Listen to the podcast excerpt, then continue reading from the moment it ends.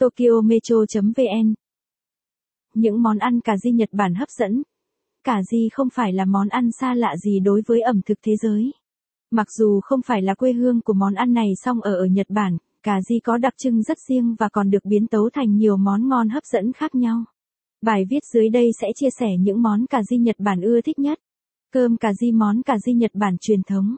Nếu có dịp tiếp xúc với người dân Nhật Bản hay trải nghiệm cuộc sống thường ngày của họ, bạn sẽ phát hiện rằng món cơm cà ri được phục vụ rất nhiều tại các trường học hay các nhà ăn công ty của xứ sở mặt trời mọc. Mỗi vùng khác nhau có thể sử dụng các thành phần khác nhau cho món ăn, như Tokyo hay dùng thịt lợn, Osaka và một số nơi ở vùng Kansai lại dùng thịt bò. Bên cạnh đó, biến tấu khác biệt cũng làm cho món cơm cà ri mỗi vùng thêm đặc trưng riêng. Như có nơi cho thêm nước sốt, có nơi lại thêm cả trứng luộc. Khi ăn, người ta ăn kèm cơm cà ri Nhật Bản với rau củ muối, tạo thành một bữa ăn vừa thơm ngon, vừa đủ chất, cung cấp năng lượng tối ưu.